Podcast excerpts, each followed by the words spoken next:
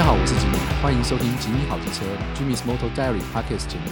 这里是一个分享机车生活的交流平台。各位朋友，大家好，又来到了我们吉米好机车。那上一集呢，我们邀请到小明跟我们聊聊他的机车生活。今天呢，很高兴有机会再跟他继续聊一下他的工作方面跟重机相关的一些工作的心得啊，或是他对整个产业的一些想法。那我们就欢迎小明。Hello，大家好，我是小明。OK，非常简短的打招呼，没关系。就上一集我们有聊到嘛，就说你的工作其实跟机车非常的相关，那算是机车的改装部品的一个产业。所以说这样的一个呃条件下，你才开始对重机有一些兴趣，然后也慢慢投入到这个领域里面。那我们今天想聊聊看，说你们公司在这个产品的内容方面包含到哪些的产品？我们公司做贸易的嘛，嗯、那我们把很多重机不同的改装零配件做外销。嗯、那我们比较擅长的是将车子改帅，改帅。对，那就比如说像这个领域也有很多人喜欢改快嘛，嗯、所以可能像以前的油车，可能很多零配件就会让它升级或什么的。嗯、那这部分我们相较于改帅这件事情，我们做的比较多。所以不管是外观件啊，或者是就是造型啊等等，我们相对比较多琢磨。嗯哼，所以你们的产品主要是在把台湾本土的一些呃，可能就是零件的制造商，把他们产品整合在一起，然后再推销给国外的客户，这样子吗？对，没错，我们就是把台湾不同的工厂就是搭配出来的产品，有时候也会搭配我们自己的设计，嗯，然后提供给客户，让他们去销售。那你觉得台湾在这样的一个等于说改装品的产业当中，在国际市场上有什么样的竞争力？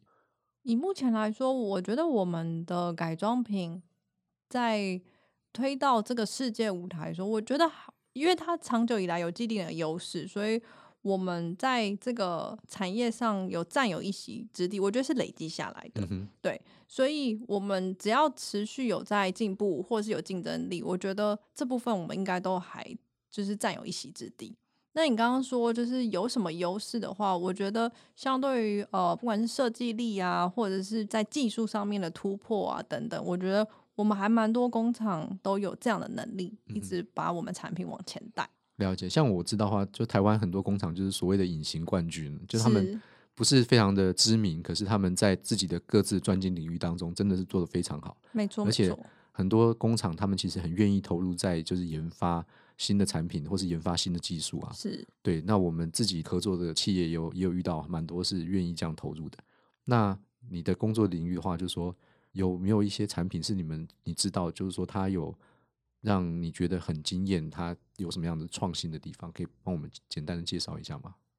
最近这个产业在产品的推进上相对是困难了一些，因为就是 COVID-19。我们虽然算幸运，是说国外大概 lock down 一年左右，那现在有比较恢复，但是就是之前的市场整个萎缩的时候，我们其实也多少受到影响，所以整个工厂还有我们再去推动研发这一块，相对的就会比较缓慢。嗯哼，而我们花其实很多心力再去处理现在的原物料飞涨，是还有就是产品的状况不稳定，还有在。船运的部分的部、嗯、的运期等等这件事情，所以变得我们心力都被这些事情抓走了，所以就比较难在就是产品上推进。那我相信今年我们大家就在看说后半年有没有办法开，因为去年的展览其实已经开放，那那时候我们台湾人都不能出去，大陆也不能出去，是，但是很多欧美的人他们已经在交流，然后商务也开始在对谈，因为这个产业不是只有。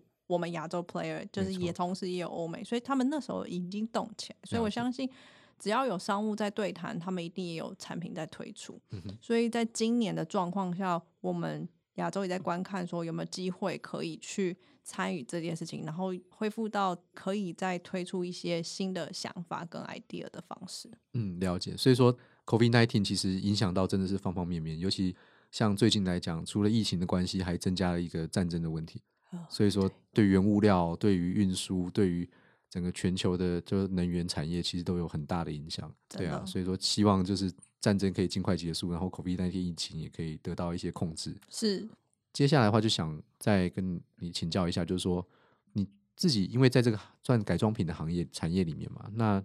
为什么这些买重机的朋友们他们会想要去改装自己的车子？就我的观察啦，就是因为毕竟我们买的东西是帅嘛，所以我在展场上碰到客户，他们都会给我一个就是很帅的车子，然后让我去搭配说哦，就是如果在这个状况下，我们有什么东西可以卖给他们。那、嗯、有时候设计师走进来是走这走这种 style 跟我对话。那在我们的领域，我觉得。为什么想要去改车子？我觉得休闲嗜好吧，嗯，就是这真的是属于他们的玩具，不论男生女生都一样，就是这是属于 biker 的一个玩具。嗯，那他们在生活之余，他们就会骑着这样的车子，不管是跟朋友或是跟家人，他们就会融入他们的生活。了解，其实其实骑重机的话，很多真的就是把它当成是一种生活的休闲活动。包括说可能会在有空的时候跟车友一起出去车聚啊，然后大家一起骑车到一个地方去，就是其实只是交流聊天，然后互相聊车子。像我是有空的话会到那个骑神站去，那骑神站就是那个伟明哥开的一个布品店嘛。哦，对，那边就蛮多车友会聚在那里。那其实大家聚在那里也没干嘛，欸，真的就在门口，然后大家聚在那里就彼此聊车子，然后就看说，哎，你车子又是不是又改什么新东西啊？还是说你又换什么新车？其实这种很轻松的话题，然后很专注在交流这个车子本身，或是大家对车子的一些想法。比方说改装的时候，你要改哪些地方会比较好啊？或是嗯，比如说你的齿轮要怎么换啊？就是它有一些，就是聊多了以后，就会有一些专业的东西在慢慢在里面，然后大家会去交流，会去学习。我觉得这蛮好，它真的就是一种算是休闲生活，可是也是一种人际的交流。对，我觉得改装部品真的是。透过这种改装方式去表达说，我的应该说我的品味跟人家有什么样不一样？是最终的理想应该是每台摩托车都有自己独到的个性，都长得不太一样。对，我觉得这个生活感就是让我很喜欢这个产业原因，嗯、因为它同时你刚刚讲的这些感觉，其实也反映在我在展场上跟人，或者说我去拜访客户的时候的感觉。嗯、我最享受的事情就是说。我可以去一个展览，可是我就是牛仔裤加 Polo 衫就可以，因为所有人都这样穿。是是是，因为这个产业就是一个休闲娱乐产业，是，所以客户也都这样穿。当我们去客户的公司的时候，我们在聊的时候，只要比较 chill 的时候，大家全部都是在聊说：“嗯、哦，我上个礼拜骑车或什么，去哪里或什么之类。”因为在美国的时候，他们的呃娱乐范围比较广，是。所以他们有不同的部门，那不同部门的产品经理就会出来讲，比如说很明显的处理呃雪车的的客户，他就会觉得哦夏天就是比较受不了很热，他就很喜欢雪，他就是喜欢就是 snow bike、snow craft 这等等的东西。那如果处理像说呃他是 focus 在 ATV 这种四轮驱动的，嗯、他就很喜欢带的就是家人啊，然后一起到比较越野地方，是然后去玩耍。然后接车的朋友，他们就会聊说，哎，他们会不会参加什么呃 racing 啊，或什么之类的，嗯、不是很呃，一定是很就是专业或者是正式的，但是就是他们会有一个很小的场域，但大家会、就是、业余交流的，对，业余交流的，对，所以 off road 就是他们一群人就是会上山下海，然后去玩土坑啊或什么之类的。对对对，有一次我拜访客户，客户还说，哦，我刚断了两根肋骨，所以 就是不同的呃。不同的载具带给人们不同的快乐，然后这个生活感对于这个产业的人是交织融合在一起的，嗯、所以这是我觉得这个产业非常呃着迷或者是让人就是觉得迷人的地方。嗯，听起来真的是一个就是让人很羡慕的产业，就是说这个产业带给人家都是快乐，因为不管是你你做的是什么样的工作，你最终的提供给你的客户就是说。让他的机车的生活变得更充实，变得更多元化。是是是。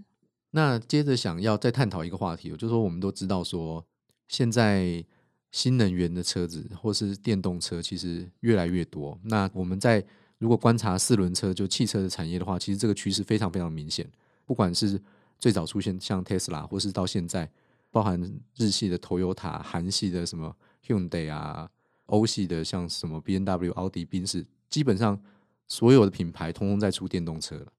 那我想请教一下，就是说在重机这个产业的话，他们对于电动化这件事情的想法，就是你观察的话是怎么样子？我现在自己观察，因为这整个趋势都还在进行当中。那就我自己的观察，现在会分两区，嗯、就是旧世界习惯油车的重机骑士们，嗯、他们对于这件事情是站着一定的距离去观赏这件事情的变化。那有些人可能会有一些觉得说，哦，它不一定会成型，因为毕竟哈雷也在几年前就出了一个 LiveWire，Live 如果我没记错的话，嗯，那。这件事情，我们就当一个话题跟客户聊的时候，有些人就嗯觉得没什么，有些人觉得很难起来，就是每个人的看法都不一样。但是我可以观察这一群人，就是一个以前习惯油车当娱乐的人们的思考行为。那我们现在看另外一曲的话，我觉得是比较 young generation。嗯哼。那这个样的原因是因为他过往骑车的时候不一定是油车。OK。对。所以他可能第一部车子碰到的就会是比较小动力的新能源车，就电车。嗯、所以他可能蛮习惯这样子没声音的状况，嗯、或者是说他们在油车上面的不适感，嗯、因为新的电车带来的新的体验，他很喜欢，所以他马上拥抱了这个。那在这一区。比如说像 Cake，就是它是属于就是电车，然后它主要是 off road 的形态，好像也有就是街车。嗯、那我观察它这边的人们喜欢的点，比如说他们 tweet 或者是他们留的 comment，都是说哦，他很喜欢这样子在山林里面没什么声音，去享受整个林间的道路，嗯、或者说他很喜欢没有那个味道，嗯、哼去享受他骑乘的感受。嗯，所以。会发现他们写下的评论都是新的体验跟新的感受。那这样的一群人，跟就是我刚刚形容的那样一群人，其实是截然不同的一群人。嗯、所以我也正在就是站在一个距离去看这个世界，是说或许新能源车子带来的是另外一群人，让他们喜欢这个载具，然后让这个车子可以融入他们的生活里面。嗯，OK，听起来的话，其实我个人这样边听的感觉是，它跟现在我们观察就是汽车这个产业里面支持传统油车跟支持电动车，其实也很像。有可能，有可能。对，因为我之前曾经就是听过一个理论是这样讲，他说传统的汽车的产业发展了一两百年嘛，对，然后已经培养出一代一代忠实的客户，他们非常习惯传统油车给他们的一种驾驶的感受啊，然后非常习惯这种引擎的声音。然后非常习惯这种操控感，可是呢，现在有一群新的消费者，他们是从小他们接触第一台车可能就是电车，所以他对于传统车系他没有什么感觉。对他来讲的话，车子的操控性能好不好，然后路感好不好，其实他们并没有嗯、怎么讲一个既定的标准，他们反而更在意是我在这个移动的过程当中，我是不是得到一些我想要的东西，比方说舒适感。或者是呃更好的影音的享受啊，更智能化的就更聪明的一些操控方式，比方说 Level Two、Level Three 这样的一些自动驾驶，所以他们对于传统的这种油车的操控感啊，或是加速性啊这些性能的东西，他没有那么在意。对，那所以说这个产业就开始分裂成传统的呃油车跟新的这种电车的世代。所以说，我就觉得这种不同的世代确实追求的方向也不一样。然后你刚刚提到。在机车产业里面也是一样，old school 的传统油车跟新时代的这些电车的这个世代，他们看待机车的这个事情角度确实会不一样。你刚刚有提到说，如果我们今天是骑到山林里面去，然后用电车来骑的话，我可以不用发出什么声音，然后也没有排放废气去污染整个环境。因为我自己骑的就是那种多功能车嘛，所以我我其实蛮有感觉的。就是如果说我今天骑车是可以在整个山路上面就是听鸟叫虫鸣，然后我不会有什么声音干扰到他们。其实想一想也是蛮好的感受，哎，就是不一样。可是是你也可以想象它是一个美好的一个体验。从这个角度，我还蛮支持就是电车这样的概念的。嗯，我觉得蛮好的，就是说在这个时代，我们刚好可以有很多选择。嗯，所以。我相信油车也不会就是这样突然之间就消失，但我们就可以看到说，哎、欸，有不同的变化在变化。因为以我在这个产业，还有呃，微微请教，就是我们比较长的前辈嘛，那他们就说这个产业很久没变变化了。嗯、哼所以比如说可能有一个部件是修补零配件，我们可能三十年都还在卖那个东西，是对，所以它就是一直没有什么变化产生。嗯哼，所以当这个变化来临的时候，当然就是会有机会，那当然也是会有挑战。是没错，所以我觉得还蛮有趣的，就是说我常常都去看那个比较正面的 评论，然后就去研究说，哦，原来这是他们被喜欢的原因。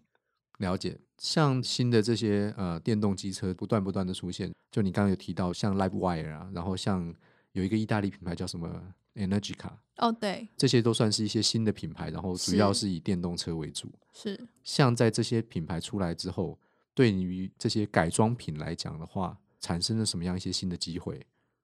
目前我老实说，我也是正在观察，嗯、但是在我这个产业，我自己工作上碰到，就是说会有像。零七零八年那时候，就是金融风暴之前，有时候在欧美会有一些小车厂，他们做一些就是符合市场比较少众客户的那些小车厂，因为金融海啸，所以他们就收了。嗯，那现在有点又是那个状况，就是雨后春笋的，大家又各自因为坐电动车的门槛降低了，嗯，所以想坐电动车的人就可以来做，他们觉得符合这个。世界上某一群人的喜好，然后打造一台电动车，那这件事情又又冒出来了，所以我就会观察到说，诶，有些人会来跟我寻不同的产品，然后不同的要求。那因为我的改装品目前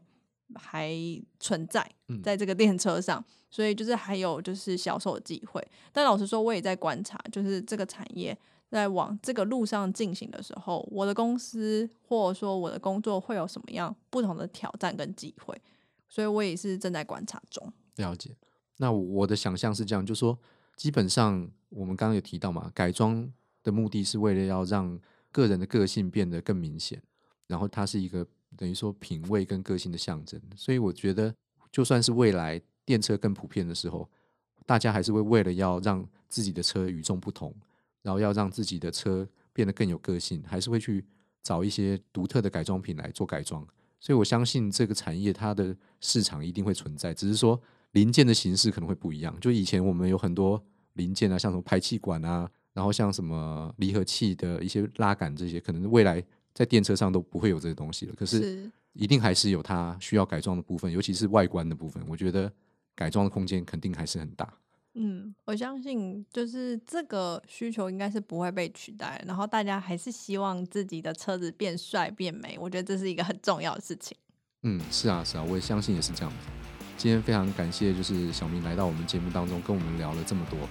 呃，希望下次还有机会，就是再跟你继续聊聊你对于机车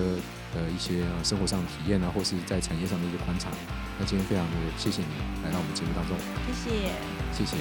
这边是吉米好机车。今天的节目就到这边。如果说有什么样的一些建议啊，或是一些想法，也欢迎跟我们交流。我们就下次见喽，拜拜。